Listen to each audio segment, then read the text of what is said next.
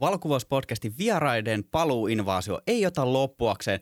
Mä tulin Kouvolaan mökkeilemään ja kutsuin samalla Ömer Akarin pullakahveille. Ömpä vieraili jaksossa viisi ja palasi meille kertomaan huippuvuorten seikkailusta. Tervetuloa Ömpä. Terve, terve Esa ja kiva olla täällä taas. Näköjään vieraat loppuu kesken ja aloitetaan tämmöinen uusi rundi sitten.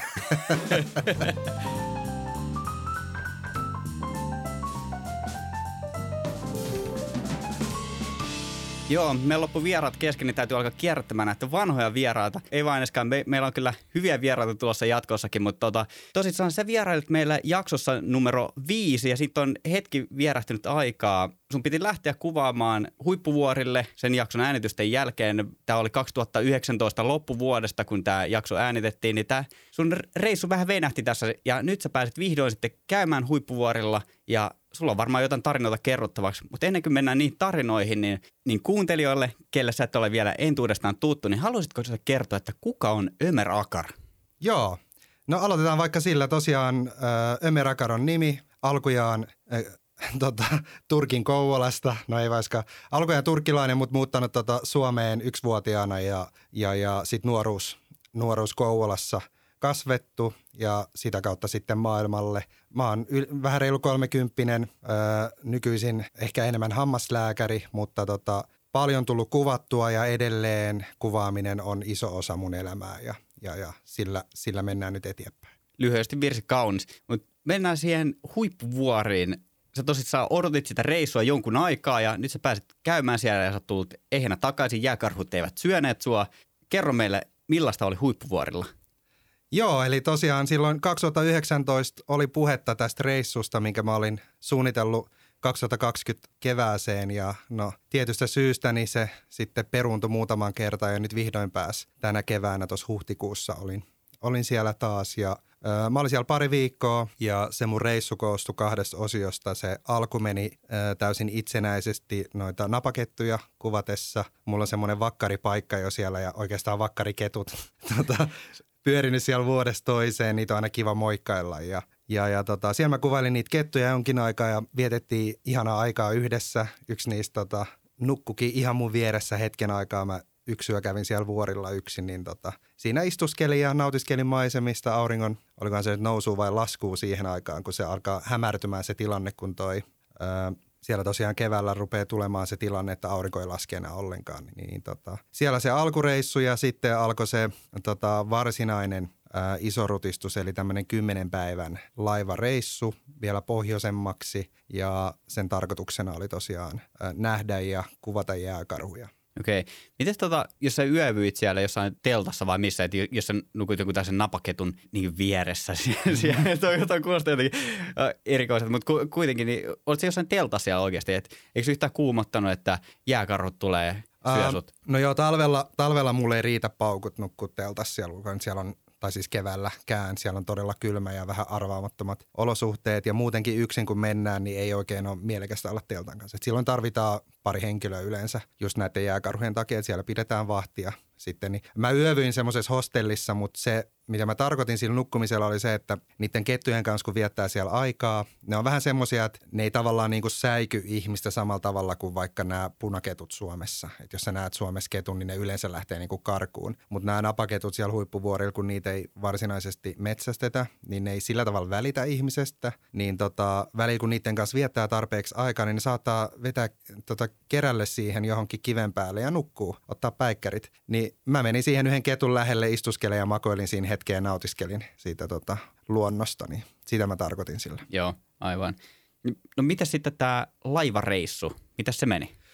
Joo, eli tota, se oli semmoinen, nämä huippuvuorten nämä jääkarhulaivareissut on tämmöisiä, tai nämä niin sanotut Polar Bear Expeditionit on tämmöisiä 80 päivää putkeen semmoisella, yleensä semmoisella tosi vanhalla, eli tämä meidänkin laiva oli 1940 jotain Oho. tehty. Ja ne on tämmöisiä niin kuin jäätikköolosuhteisiin optimoitu, että ne pystyy kulkemaan sitten ihan jään keskelläkin tarpeen vaatiessa.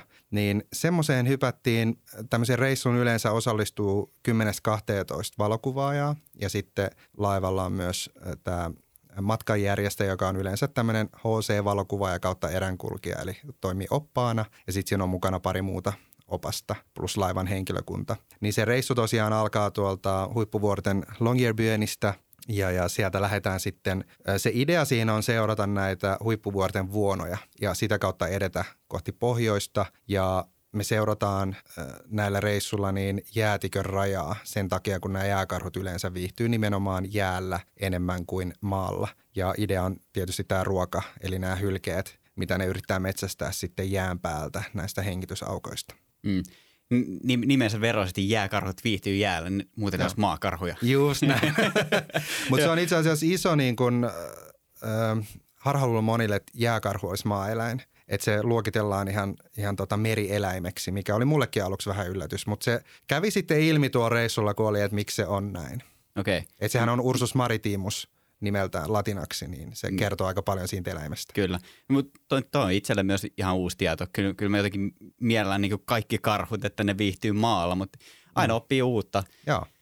Tosissaan, sä olit huippuvuorilla. Monelle se on aika vieras paikka, että se kuulostaa tosi tuttavalliset niin huippuvuoret, että kyllä sillä on suomenkielinen nimi, mutta kyseessä on siis, tämä kuuluu Norjaan ja jos mennään niin kuin tuonne Suomineidon hatun päähän, niin ihan sinne niin, kuin niin pohjoiseen kuin Suomessa pääsee, niin se on siitä kuitenkin vielä yli tuhat kilometriä, ehkä 1500 kilometriä pohjoiseen. Joo. Et se, on, se on sellainen paikka, että sinne niin kuin ihmiset ihan vahingossa eksy.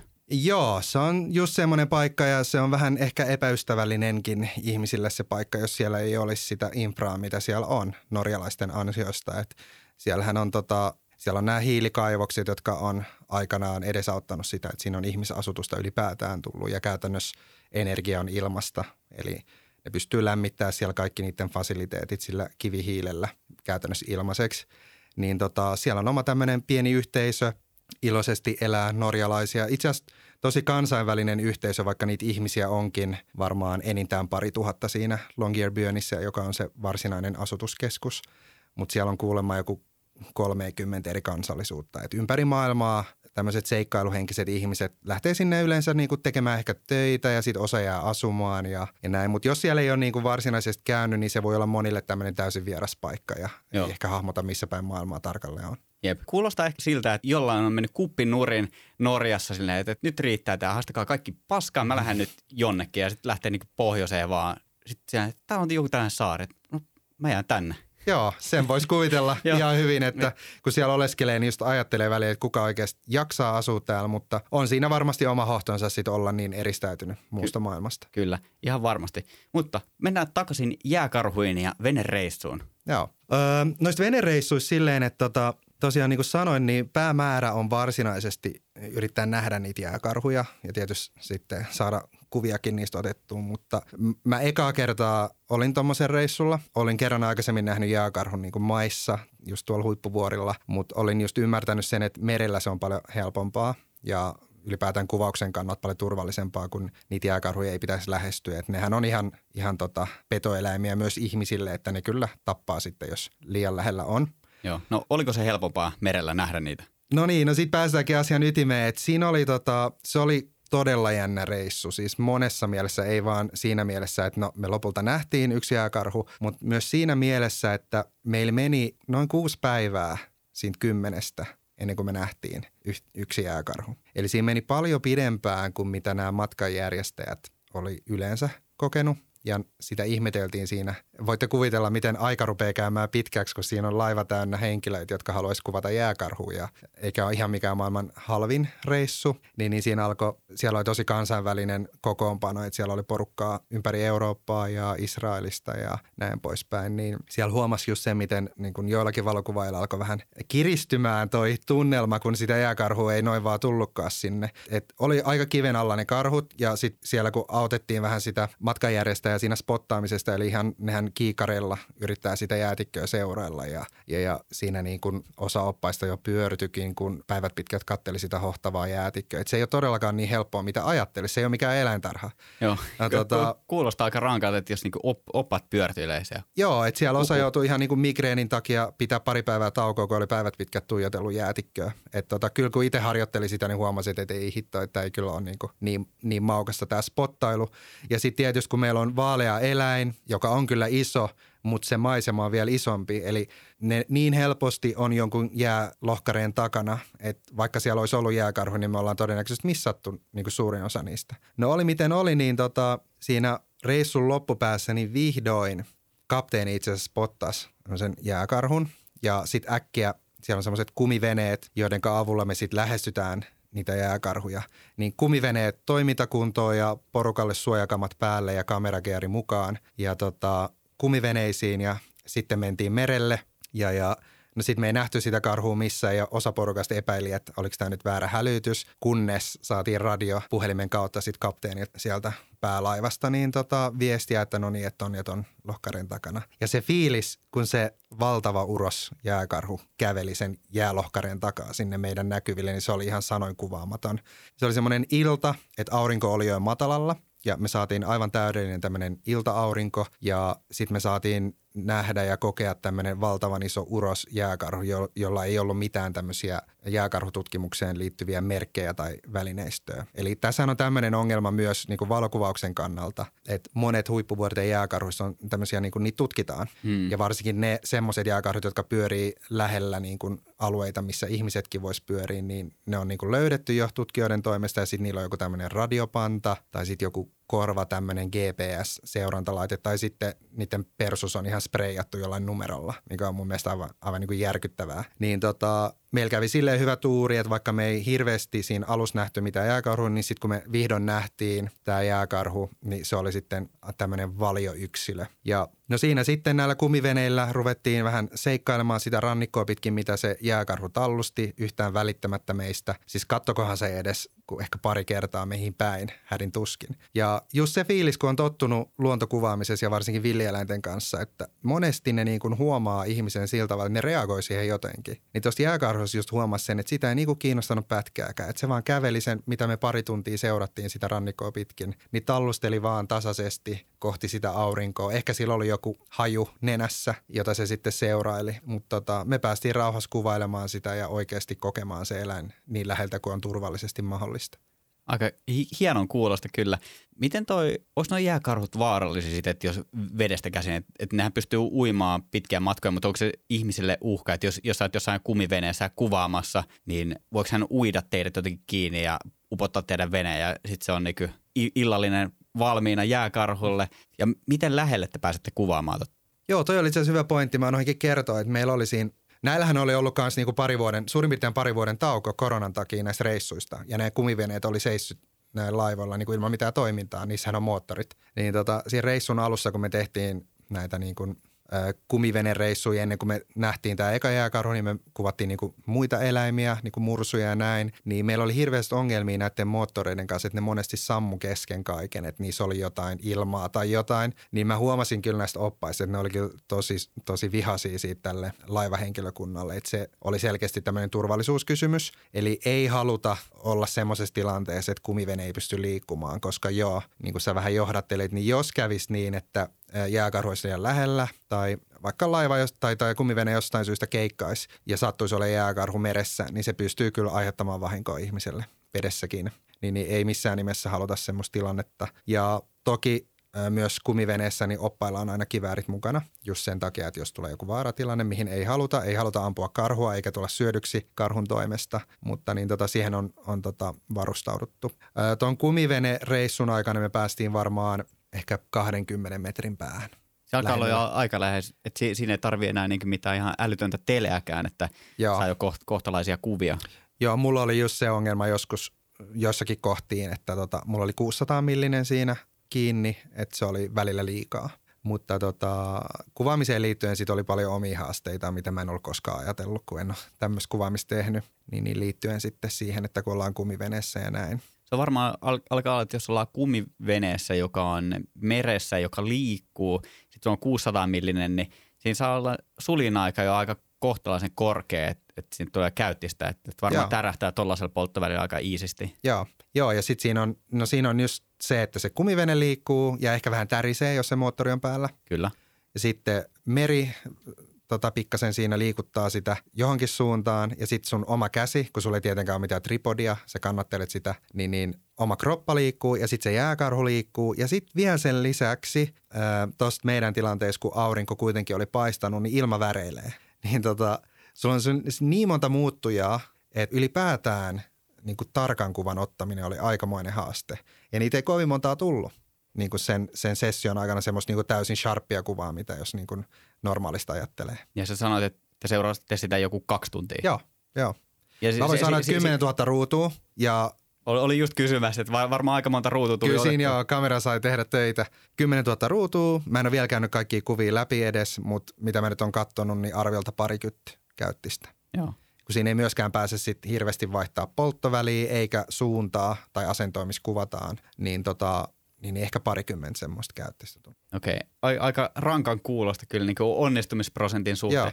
Mitäs, oliko teitä useampi kumivene siinä vai, että jos teitä oli mitä 10-12 henkeä plus oppaat? Joo, meitä oli kuusi per kumivene plus opas, Joo, eli kolme niin. puoli niin siinä on just sekin, että jos joku sattuu ole, riippuen missä asennossa se kumivene on, että jos joku pää sattuu olemaan siinä vieressä, niin, niin se... se ei ole kyllä he, niin helppoa, miltä se niinku periaatteessa kuulostaisi, että mennäänpä kuvaamaan jääkarhuja kumivene tai niinku veneellä. Joo, sitten varmaan aika rajallinen tila myös, että siinä ei voi olla isoa rinkallista kameragearia mukana välttämättä. Joo, ei, ei, tai, ei tai oletan, että jos sulla kuitenkin oli useampi runko mukana tuossa reissussa, mennään siihen kalustoon myöhemmin, tällä kyseisellä reissulla sulla oli vain siis yksi runko ja 600 millinen? Vai Ää, mulla joku... oli myös ö, toinen runko, missä oli 7200 mitä joo. mä kanssa niin käytin ja oli, oli tosi jees. Mutta joo, yhdellä kameralla pääosin kyllä kuvattiin, että siinä ei semmoisessa jännittyneessä tilanteessa oikein halua edes vaihtaa niin GRI, että sitten mennään sillä mikä on. Joo, ihan ym- ymmärrettävää. Mm. Mikä oli kaikkein siisteintä tuolla niin laivareissulla? Äkkiseltä voisi kuvitella, että se liittyy jotenkin tähän jääkarhuun, mutta oliko se joku sellainen yksittäinen? Mm, joo, no Joo, jääkarhu on varmasti yksi kohokohta, mutta siinä kun tota, sit näiden muidenkin kuvaajien kanssa juteltiin, että joo, että me nähtiin yksi karhu, että osa odotti niinku enemmän actionia, mutta sitten me niinku, moni oli sitä mieltä, että mehän käytiin siellä ihan niin kuin pohjoisessa öö, niin kuin jäärajalla. Eli Pohjoisnavallahan on tämmöistä jäätä koko ajan. Kyllä. Niin me käytiin... NS-mannerta, joka ei ole mannerta. Joo, just näin. Että siinä niin kuin 80 pohjoisen leveyspiirin kohdalla, mikä on niin kuin enää tuhat kilsaa vajaa pohjoisnapa. Että siinä on enää tuhat kilsaa. Että ollaan ihan oikeasti pohjoisnavalla. Joo. Kuinka pitkä matka sinne huippuvuorilta on sitten sinne jäätikön rajalle? Et se ei ole vissiin kuitenkaan ihan kiinni siinä jäätikössä. Ei, ei. Sinne on, otas nyt, sinne on vajaa tuhat kilsaa ehkä Okei. suurin piirtein. Se taitaa olla y- yli pari tuhatta kilsaa sieltä Suomen päälaelta. Joo. Joo. Pit, pitkä matka. Pitkä matka. Se kun me käytiin siellä jään rajalla siellä pohjoisessa, niin se oli ehkä niin kuin yksi tämmöinen kohokohta, mitä ei ollut ajatellut, että se olisi hieno tunne. Öö, se on vähän semmoinen alue, että siellä niin kuin jos sitä kuvailee, minkälaista siellä on, niin siellä oli jäätä tosi paljon. Ja sitten kun se aurinko, siitä on tosi vaikea, mutta siellä oli semmoista sumua ihan mm-hmm. niin kuin joka paikassa. Ja sitten jäätä ja sitten ihan sairaasti niin kuin, äh, lintuja, jotka lenteli ympärinsä. Ja sitten se valo oli ihan kuin jostain unesta. Siis ihan semmoista kul- kullankeltaista joka paikassa. Ja tota, se oli semmoinen niin kuin näkymä, mitä on tosi vaikea valokuvata. Mulla on kyllä ihan hyvä drone siitä. Äh, mutta tota, niin kuin valokuvauksellisesti ei näytä miltään, mutta se fiilis olla semmoisessa paikassa oli ihan niin kuin unohtumaton. Ja tota, sitten tähän liittyy myös tämmöinen hauska nyanssi. Tuossa pisteessä me ei oltu tosiaan vielä nähty, se oli päivä neljä tai viisi. Me ei oltu vielä nähty jääkarhuja, me vielä etittiin kuumeisesti ja me arveltiin, että siellä voisi olla jääkarhuja. No sitten kun me tota, päästiin tänne jääreunalle, niin me nähtiin tämmöisiä raatoja, niin mentiin lähemmäksi, niin huomattiin, että me löydettiin yhteensä, oliko se kolme vai neljä tämmöistä jonkun valaseläimen raatoa jäällä. Eli joku eläin todennäköisesti, jääkarhu. Oli ei, ei ole napakettu ollut. Ei, ei ollut, vaikka ne tykkää kyllä seurata jääkarhuja ja napsia sitten. Mutta tota, se oli hassu, että, ja myös nämä niinku, kokeneet oppaat oli ihmeissään siitä, että meillä on tämä neljä raatoa, mutta ei yhtään jääkarhua. Ja ne oikeasti, niin kuin mä huomasin niistä, kun on ollut hirveästi keskustelua tästä ilmastonmuutoksesta ja miten se vaikuttaa niin kuin arktisilla alueilla, niin mä huomasin sen pienen jännityksen niissä, että tota, ne oli, myöhemmin puhuttiinkin ja näkyy muutakin asioita, mitkä viittaa siihen, että nyt asiat alkaa muuttumaan tämmöisissä paikoissa, missä on tosi herkkä ekosysteemi. No nähtiin ne tota, raadot siinä, tutkailtiin niitä, hetki pyörittiin päivä siellä jäätikön reunaa, varattiin, ettei jäädä mihinkään loukkuun, koska se jäähän elää – siinä on riski, että me jäädään johonkin tämmöiseen jäälaguuniin loukkuun, että me ei päästä pois sillä laivalla. Aivan. Niin, että se ei ole, sekä ei ollut semmoinen sunnuntai ajelu. Se kapteeni oli ihan paiseessa siellä, kun se navigoi meitä oikeaan paikkaan, että me ei jäädä jumiin. Niin tota, no sitten me vihdoin tehtiin se vaikea päätös ja lä- alettiin lähteä sieltä pois ja kohti etelää, joka oli sitten tosiaan tämmöinen stressaava tilanne kaikille, kun vielä ei ollut yhtään kuvaa jääkarhusta. Mutta sitten takaisin tulla matkalla, niin tosiaan sen päivän, mä ehdotin siellä, että voisiko täällä ottaa avantouinnin, siellä just siellä, niin kuin, siellä tota, jäätikön reunalla. Joo, mä näin Instagramissa tota, matskuu siitä, kom- kome tuikkarit. Joo, kiitos. me ei saatu ihan siinä, me ajettiin, ajettiin pikkasen etelämmäksi, missä me sitten päästiin mun johdattamana, niin mä sain innostumaan, oliko se nyt neljä muutakin ihmistä, niin kokeiltiin avantouintia näiden jäälauttojen välissä ja ö, oli huikea kokemus. Ja siinä päivänä, aamulla me tehtiin se uinti ja sitten sinä päivänä niin siellä vuonossa sit nähtiin se jääkarhu. Joo, sä jätit hajut siinä. Joo, me naureskeltiin, että et tarpeeksi moni haiseva mies, kun pääsi tota vähän veteen. Joo, niin mu- tota... Muutama päivä marinoitu siellä laivalla ja pikku pulahdus veteli jääkarhut parveille laivan ympärillä. Ja, mutta ei ole mikään vitsi, että jääkarhuillahan, tai karhuilla ylipäätään tiedetään olevan yksi maailman parhaimpia hajuaista ja kaikista eläimistä. Et tota, ne haistaa tosi pitkälle. Kyllä. Mm.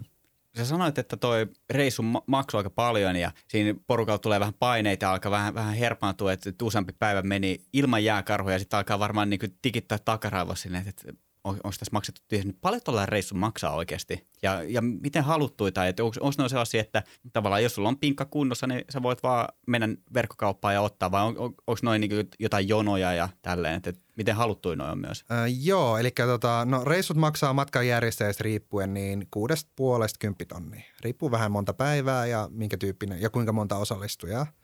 Tämä reissu maksoi muistaakseni, siitä on niin kauan kun mä sen varasin, mutta muistaakseni jotain 6,5 tonnia, 6,5-7,5 tonnia. Ja tota, ne on tosi haluttuja. Eli tota, nyt tämän vuoden reissut on mun mielestä, kun kaikki on myyty.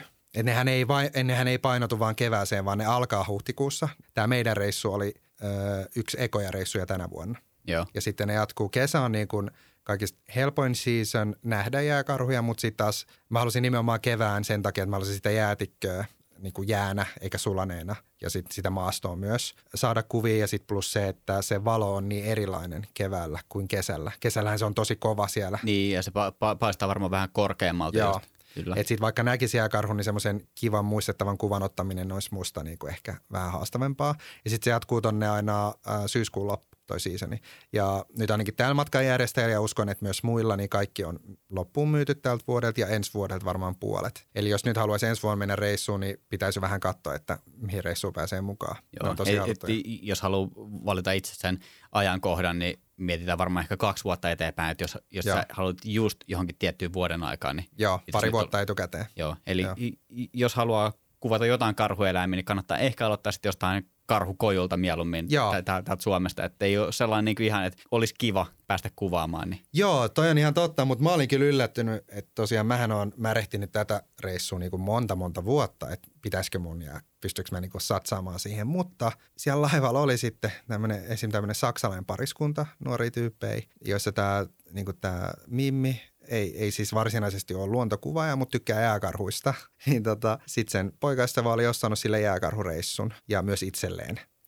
Eli ka- Kiva poikaystävä. Joo, niin et, mä olin yllättynyt. Mä luulin, että siellä olisi ihan vaan niinku HC-luontokuvaajia, jotka, joilla on pitkät telet ja tiedätkö, mitä nyt ajatteli stereotypioita. Niin, niin siellä oli paljon myös semmoisia, joilla ei ole niinku tämä luontokuvaaminen ihan, ihan tota veressä muuten, mutta kokemuksena – mm. niin, niin olivat halunneet ko- kokea. Että tota. on, on se varmasti, että, että jos miettii, ver, vertaa vaikka jonkin vaellusreissuun tavallaan, että se on niin kuin aika pitkä reissu että, ja se vaiva, mikä siihen pitää nähdä, että jos haluat nähdä jääkarhun, niin ehkä, ehkä joku YouTube-video tai avaranluonto auttaa siihen, mutta se, että jos haluat oikeasti itse kokea sen, niin se vaatii sit aika paljon enemmän. Kyllä, ja se on just näin ja itsellä ainakin ollut vähän takaraivossa se, kun just koko ajan puhutaan siitä, että jääkarhulle ei kovin hyvin tule menemään tulevaisuudessa. Mä halusin tehdä tämän reissun ja nähdä sen elämän oikeasti siellä ympäristössään. Toivottavasti ei koskaan käy niin, mutta jos käy niin, että sit niitä on tulevaisuudessa paljon vähemmän ja vielä hankalempaa nähdä. Kyllä. Mennään tästä 50 vuotta eteenpäin, niin jossain pölyttyneessä kirjaston kirjassa on sun ottama kuva jääkarhusta. Sitten sä voit kertoa sun lapsen lapsille silleen, että joskus silloin, kun pappa oli nuori, niin silloin mm. jääkarhut oli vielä olemassa. lapsen lapset naureskelee sulle, että älä, älä viitti, että, että karhut on ruskeita. Ja... Niin.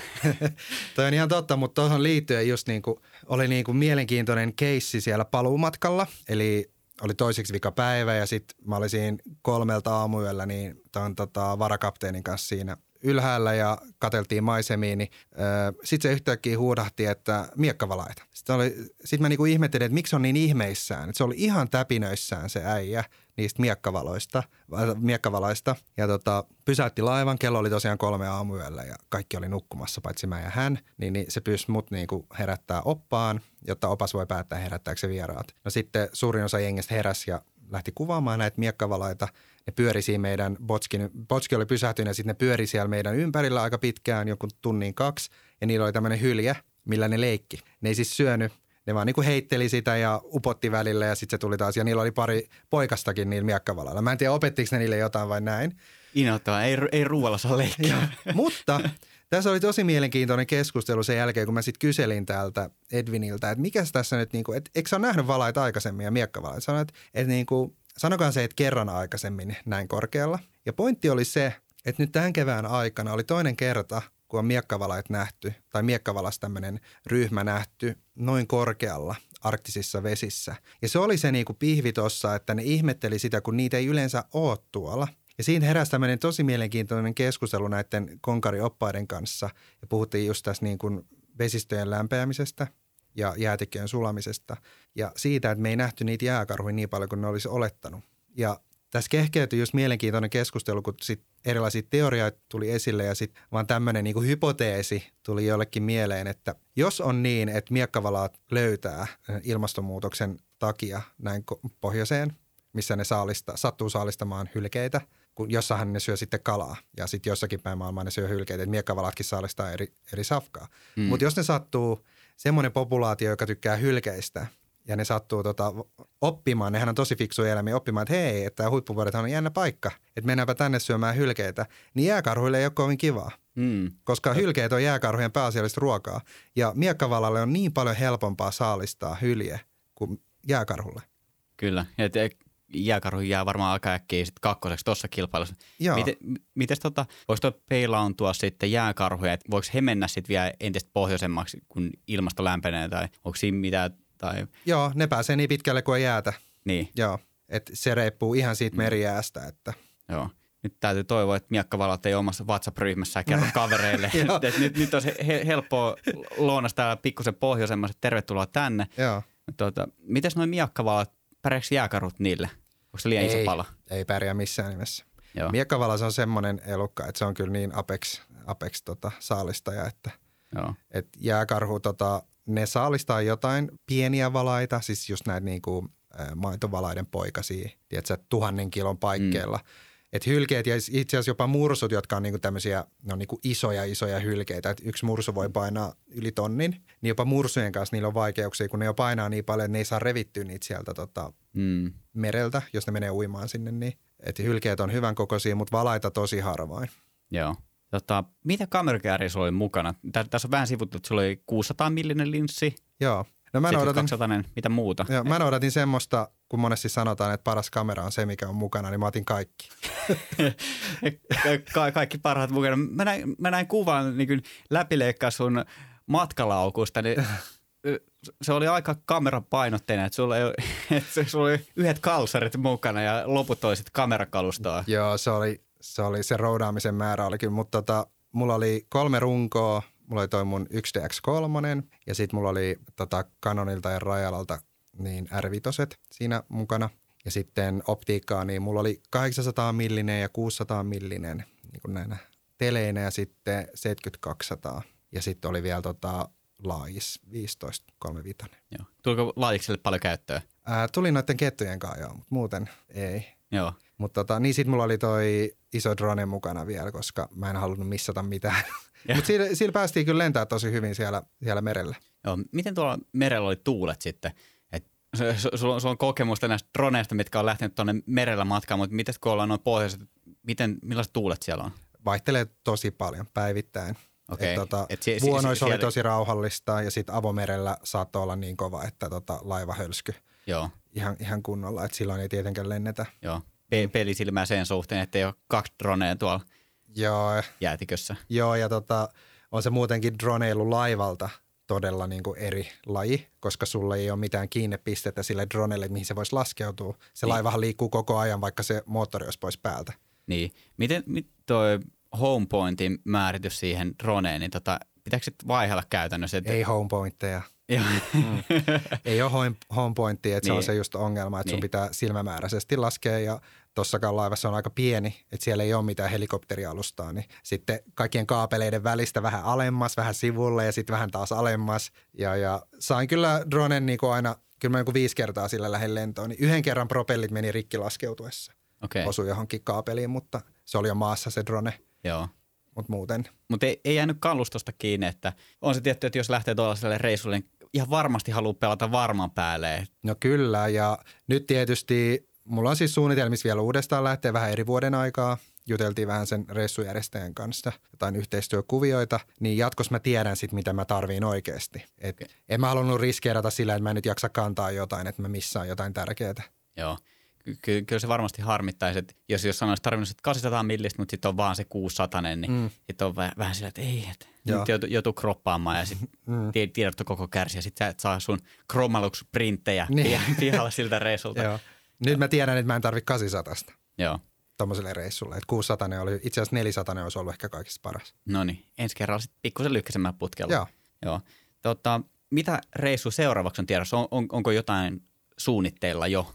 Äh, mielessä on erilaisia juttuja, en ole vielä niin kuin kalenteriin lyönyt, mutta mä haluaisin taas vähän enemmän keskittyä Suomen luontoon. Ja sudet on ollut nyt tosi paljon tapetilla mediassa muutenkin, että et tota, ne on nyt vähän niin kuin levittäytynyt tuolta Itä-Suomesta muuallekin, niin olisi mielenkiintoista, jos pääsisi kuvaamaan susia vähän niin kuin erityyppisessä ympäristössä, että ei olisi aina tuolla idässä, mutta mut, mut tota, jotain tämmöisiä suurpetoihin liittyvää varmasti. Kyllä, eli, mm. eli tavallaan samalla sapluunalla mitä ennenkin, mutta Joo. kyllä, aivan. Onko sulla mitään löyty lukkoa vielä? Ei. No itse asiassa äh, mulla on wishlistillä äh, Alaskareissu yhden mun friendin kanssa – ja tota, siellä ei ole varsinaisesti mitään agendaa, mutta se on ollut mulla pitkää tämmöinen kohde, missä mä haluaisin käydä. Ja ihan luontokuvaus mielessä siihen ei tarvitse liittyä mitään niin kuin villieläimiä, mutta tota, se on alueena niin mielenkiintoinen, että mä haluaisin, haluaisin nähdä ja katsoa, mitä kaikkea kuvattavaa sieltä löytyisi. Mutta nykyään mä suhtaudun näihin wishlisteihin vähän niin, että ei voi olla enää varma, minne niin. päätyy. Uskon kuin näin. Niin, just näin. just näin, että tota, toivottavasti se on sitten tosiaan ensi vuonna olisi tota tarkoitus, jos se onnistuu. Niin. Joo. Mm, mikä ylipäätään saa sut aina matkustamaan ja tekemään tällaisia niin vähän pidempiä eläinkohtaisia reissuja tai, tai eläin, parempi sanoa eläinpainotteisia reissuja, niin mikä tässä on se suola? Öö, eläinkuvauksessa tota, mua eniten kiehtoo se tietynlainen sielu, mikä siitä eläimestä sitten aina ilmenee sen kuvauksen aikana, kun eläinlajeistakin riippuen, niin yksilöiden välillä on tosi paljon eroja. Että se on aina erilainen kokemus. Että ei voi ajatella, että kun mä oon kuvannut karhuja viisi kertaa, niin nyt mä oon kuvannut karhuja. Vaan se jokainen viisi kertaa on ollut ihan täysin erilaisia ja mulla on niissä kaikista mun mielessäni ja myös valokuvina niin ihan, ihan erilaiset muistot. Ja tota, tämä pätee aika lailla niin kuin on pätenyt kaikissa niin kuin tämmöisissä suurpedoissa ainakin. Ja miksei ket, ketuissakin, ne on pikkupetoja. Mutta tota, kaikissa näissä tämmöisissä nisäkkäissä niin mä tykkään siitä ajatuksesta, että mä tiedän, että jos mä kohtaan tämmöisen eläimen, niin se tulee olemaan ihan erilainen kokemus. Ja no mun muu työ, mitä mä teen siviilielämässä, niin se on niin tota, tämmöinen sosiaalinen ja ihmispainotteinen, että mä tykkään sitten tavallaan rauhoittuu myös sen kautta, että mä pääsen sitten olemaan ihan luonnossa ja asioiden kanssa, jotka ei puhu mitään. Joo. y- y- ymmärrän tähtikuvaajana kyllä, mistä puhut, mutta Joo. onko sulla joku juttu näihin karhuihin sitten? No on se varmaan tämmöinen, en mä nyt tiedä mitenkään sen pukisi sanoiksi, mutta – ei nyt varmaan niin kuin vaaran tuntu. En nyt sanoisi, että, kar- että kokisin semmoista, että joo, että tässä on tosi iso riski kuolla tai mitään tämmöistä. Mutta se, että ne on niin valtavia eläimiä, tämmöinen symbolinen, symbolinen eläin Suomen luonnossa, siis nämä ruskeakarhut. Ja sitten sitä kautta ehkä kehkeytynyt näihin petoihin tämmöinen tietynlainen kiintymys, että kun niistä on kaiken näköisiä uskomuksia. Ja just se, että me ihmisenä niin kuin halutaan antaa tietylle villieläimelle tietynlainen profiili, että karhut on tämmöisiä, sudet on tämmöisiä, jääkarhut on tämmöisiä. Mutta kun on muutaman kerran käynyt kuvaamassa, niin just on aina huomannut, että ne on itse asiassa aika paljon yksilöitä, vaikka niissä on tietynlaiset ö, lainalaisuudet, miten ne käyttäytyy. Niin, niin niissä on tietynlainen niin tämmöinen luonne, mikä, mikä vetää puoleensa. Joo. Mitäs tässä niin vanhan kansan uskomukset, niin yritätkö kohdata niitä jotenkin silleen, että saat jotain taikavoimia niistä, että kohtaat karhun silmästä silmään? Niin... Ei ehkä taikavoimia, mutta kyllä mä voin rehellisesti sanoa, että kyllä se vaikuttaa. Joo.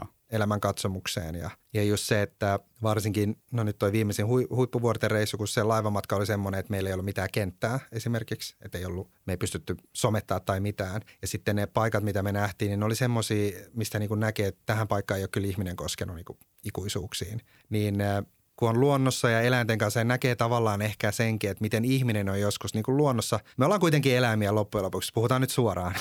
niin, niin tota se, että kun näkee, että oikeasti toi eläin on täysin luonnossa riippuvainen, niin se antaa mulle jonkinnäköistä voimaa, että siihen ei liity mikään tämmöinen ihmisten infra tai mikään tämmöinen. Mä tykkään seurata sitä, että mitä, ne, mitä eläimet touhuu ilman mitään apuvälineitä. Että näin ne vaan niin kuin tallustaa ja tuolla ne sitten syö ja näin. Joo, sä, säkin pärjäsit hyvin ilman kenttää siellä. joo, eli kyllä se heti kun pääsi satamaan, niin sitten vaan somella olemaan. Joo, no, joo. totta kai kotiin viestit, joo se selvittiin ensimmäisenä, mutta sitten niin Instagram auki, että mitä valokuvauspodcast on, suuret jaksot heti kuuntelu sieltä. joo, ja, mutta kyllä se on ihan naurettavaa, miten kiinni me ollaan kaikessa, mitä somet ja näin.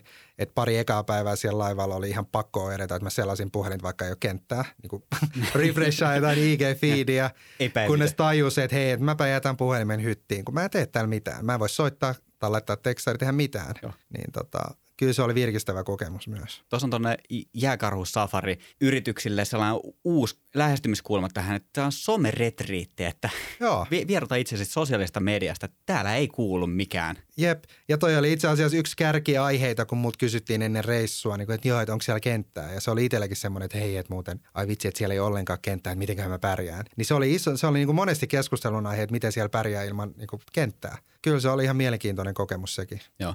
Millainen suhde sulla tuli näihin muihin kanssamatkustajiin, että te olette kuitenkin siellä niin kuin useamman päivän niin kuin melko intiimeissä tiloissa, pienessä laivassa, niin oletko pitänyt paljon yhteyttä näihin muihin kuvaajiin vielä?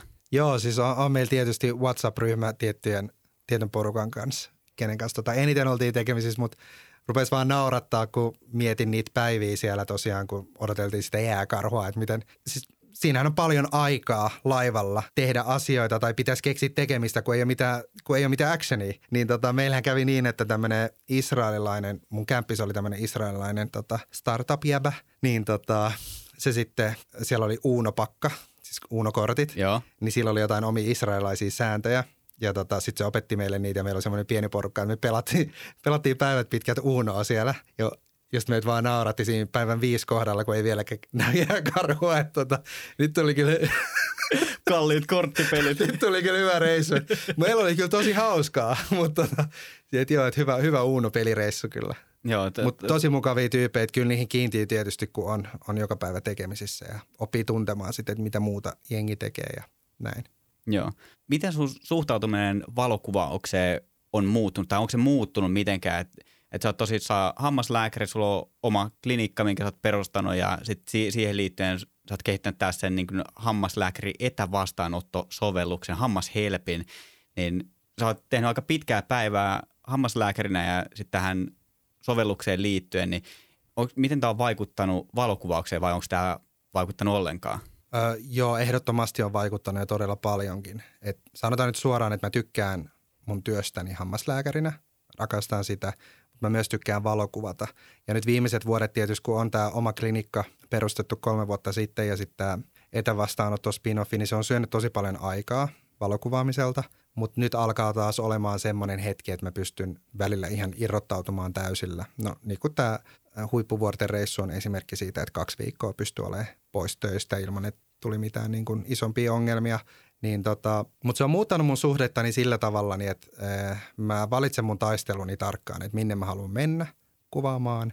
Ja mä järjestän siihen semmoista aikaa, että se on sitten semmoista stressitöntä, että mun ei tarvi miettiä työasioita. Ja sitten myös niin kuin valokuvaamiseen yleisesti mun suhde on muuttunut sillä tavalla, että mä oon nykyään koen, että kaikkea ei tarvitse kuvata, mitä näkee. Et me oltiin just niin kuin roadtripilläkin mun vaimon ja kaveripariskunnan kanssa, niin oli mulla järkkärit mukana ja näin, mutta en mä kuvannut kuin pari päivää. Me oltiin kaksi viikkoa niin tota, enemmän ehkä nykyään panostaa siihen, että asioista voi nauttia ihan silmillä ja kokemalla. Että se, että sä näet jotain ja siitä kautta saat sen muiston, niin se on ihan yhtä arvokasta kuin että sä saat valokuvan. Että ei aina ei tarvi yrittää saada sitä täydellistä kuvaa.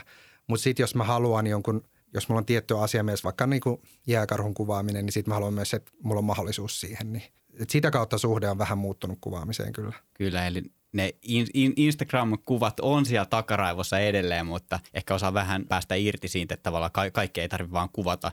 Jos tota, kaupalliset kuvaukset, että sä olet kuvannut tosi paljon häitä ja muit, muitakin kaupallisia kuvauksia, niin miten ne, onko ne jäänyt nyt sitten kokonaan pois? Äh, joo, tota, häitä mä kuvasin aikaisemmin tosiaan todella paljon, että koko niin kuin, hääsesongin ajan melkein oli viikonloput aina täynnä. Nykyään mä en enää markkinoi tai mainosta sitä ollenkaan, mutta tulee yhteydenottoja tutuilta ja tuttujen tutuilta, niin aina riippuen vähän keissistä, just niin kuin sanoin, että mä haluan niin kuin valita taisteluni, että mä en halua kuvata joka ikistä hää, hääpäivää, mitä mut kysytään, vaan jos ne speksit on semmoiset, että mä näen, että mä voisin oikeasti tykätä kuvata tämän hääpäivän, että tässä on tämmöiset, että on vähän erilainen kuin mitä on ollut, ollut joskus, tai sitten on joku tuttu. Onko tämä kl- klassinen, meidän häät on erilaiset kuin muilla? su- su- suurin hääklise, mitä on. Ei, mutta sanotaan että näin vaikka, että jos on landehäät, niin tykkään Joo. todella paljon kuvata. Mutta sitten jos on niinku tämmöinen ihan, ihan niinku klassikko Helsingin ytimessä joku, mitä niinku on tosi paljon kuvannut, niin mä en koe, että mulla on hirveästi annettavaa siihen, niin sitten se on parempi, että joku muu kuvaa. Mm. Niin siinä on sekin aspekti, että mä myös ajattelen hääparien parasta siinä, että, että tota, en, en niin kuin tyrkytä itseäni. Ja muuten niin kaupallisista kuvaamisista, niin mä en, mulla ei ole mitään tarkoituksenhakuisuutta siinä, että, niin kuin, että mä haluaisin myydä mun osaamista, mutta aika ajoin tulee kyselyitä ja on erilaisia yhteistyökuvioita, mitä mä teen semmoisia, missä ei ole hirveä kiire. Et esimerkiksi Rajalan kanssa on tosi hyvää yhteistyötä, välillä tuotan niille videomatskua ja, ja näin se on ollut tosi hedelmällistä ja sitten äh, Visit Finland on joskus kysynyt jotain valokuvia, että jos ne ostaa niiden kirjastoon, niin se toimii, se menee aika omalla painollaan, niin semmoisia juttuja mä tykkään tehdä.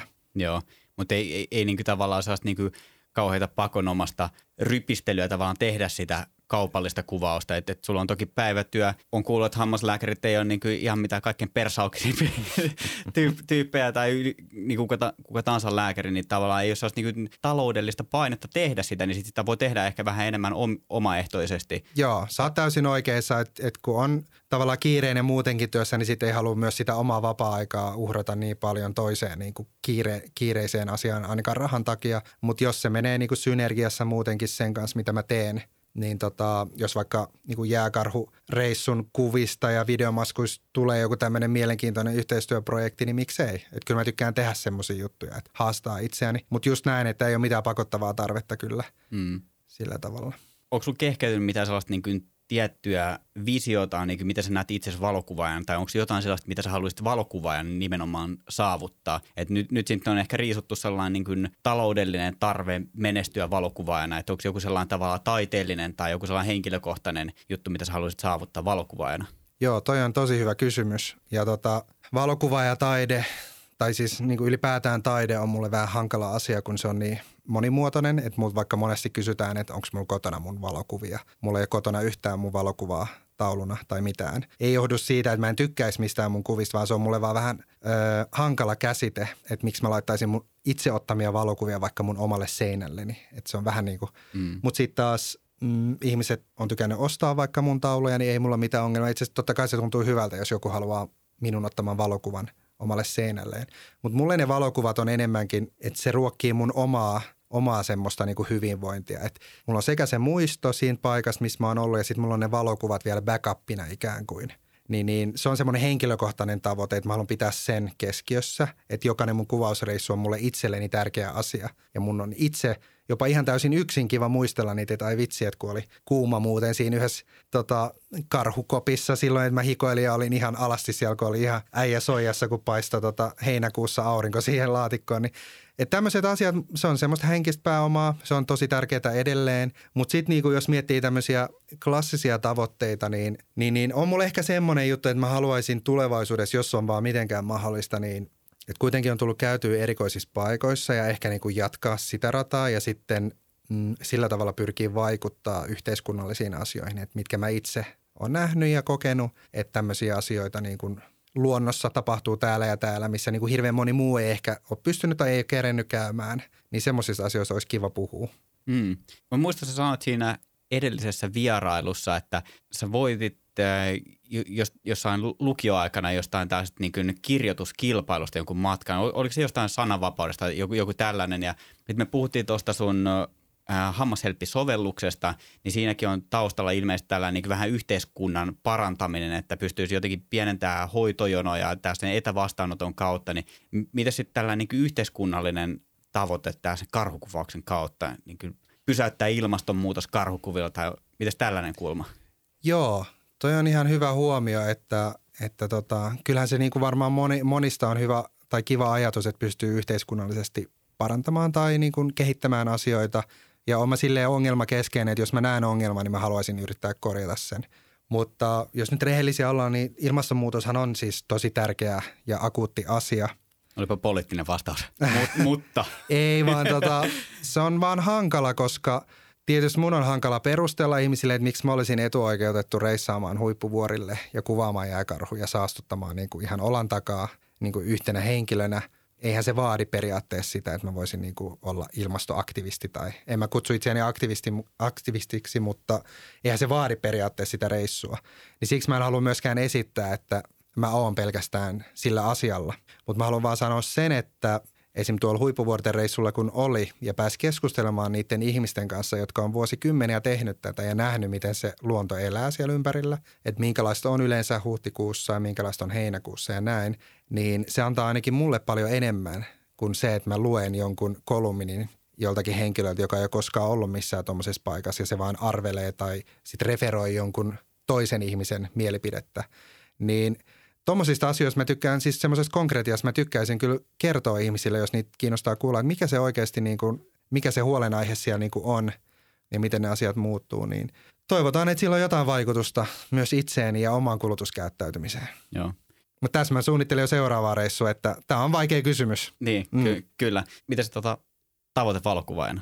Tuo oli vähän sille po- poliittinen vastaus, että se tavallaan lähti siihen suuntaan, että juteltiin valokuvauksesta. Sitten sit mä annoin tosi pienen olikorin, tartuit siihen ja sitten se, sit se lähti vähän tuollaiseen. Mutta... Sä oot ihan oikeassa, että valokuvaushan on tosi tämmöistä, jos nyt suoraan voi sanoa, niin se on vähän narsistinen ala tai taiteet ylipäätään ja valokuvassa varsinkin, kun me halutaan tuoda meidän työt esille ja me halutaan, että mahdollisimman moni niin kuin näkee ne ja sitten nykyään, kun se on niin helppoa, niin että mahdollisimman moni tykkää ja kommentoi ja saa hyvän reachin ja näin. Please subscribe. Niin, niin, niin, just näin.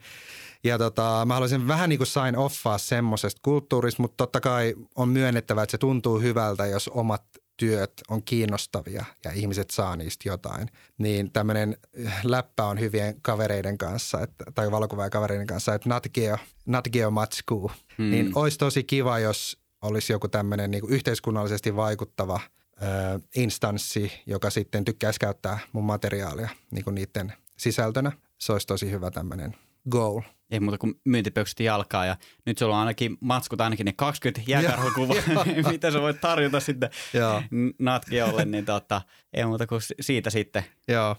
päiväkirja. Si- Joo, siitä semmoinen. Sitten sen Natki on tota, lehden kansikuvan. Sen, sen sä voit laittaa omalle seinälle. Niin, mutta, sen mä laitan, mä lupaan. O, omat kuvat ei kelpaa, mutta sitten jos siinä on se National Geographicin logo ja muut ne, niin kyllä sitten, lehden kansi, sitten sit päästä seinälle. Mutta tuossa on kato se pointti, että se ei ole vaan se, niin kuin mä sanoin, niin se ei ole vaan se kuva, vaan siinä on se tarina.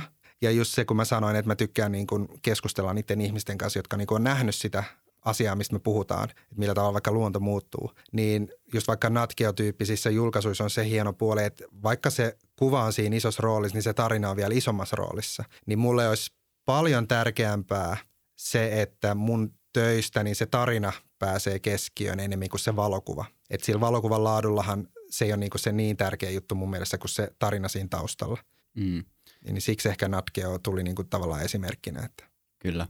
Mitä sitten joku tota, tällainen niin kuin luontodokkari, olisiko siinä mitä idistä, että sä pääsisit mukaan sellaiseen niin stillipuolelle? Tai jos sulta kyllä taittuu videokin, niin miten jos avaraluonto tai tuo, tuo joku uusi Netflix-luontodokkari soittaa, että ei, ömpä, miten on se messiin? No oishan se kova. Ja tota, no joo, itse asiassa mielenkiintoinen juttu silloin, kun mä olin just viimeksi huippuvuorilla, niin siellä vuoren rinteellä niiden kettujen kanssa, niin tämmöinen suomalainen ö, luontokuvaaja kautta toimittaja Kimmo Ohtonen oli siellä kanssa, tripodinsa kanssa siinä tiellä – ja tota, kysyi sitten multa ja mun paikalliselta friendiltä vähän niin kuin kettuvinkkejä. Ja sitten jos sanottiin, että tässä itse asiassa niin kuin pyörii noita kettuja ja, ja näin, niin hän oli kuvaamassa siellä tämmöistä tulevaa työtään liittyen tota, olikohan se nyt naalien ja punakettujen ja sitten ihmisten välistä vuorovaikutusta kuvasi siinä dokkarissa, niin tuommoiset jutut on mun mielestä tosi mielenkiintoisia ja ää, kyllä pitää olla rehellinen, että semmoinen, jos pystyisi joskus olemaan tuommoisessa mukana tai tuottaa tuommoista, niin sehän olisi aivan mahtavaa, mutta se on todella iso duuni. Että laivareissulkin mä tosiaan mulla oli gearia aika paljon senkin takia, että mulla oli haaveena. Mä tiesin, että se tulee varmaan olemaan tosi hankala ja mahdotonta jopa, mutta kuvata vähän videomatskua siitä yleisestä meiningistä ja haastatella porukkaa niin kuin mä teinkin, mutta semmoisen kokonaisen teoksen saaminen ulos, varsinkin yksin, on, on niin kuin tosi, tosi haastavaa. Mm. Niin jotain tuommoista voi olla tulevaisuudessa niin tapatilla. No niin, se, se voisi olla hyvä, hyvä vastaus lukita tähän, että Joo. saatiin se yhdessä kaivettua pihalle. No niin. näin, näin, näin sitä alkaa löytyä, kun kyselee riittävästi. Joo.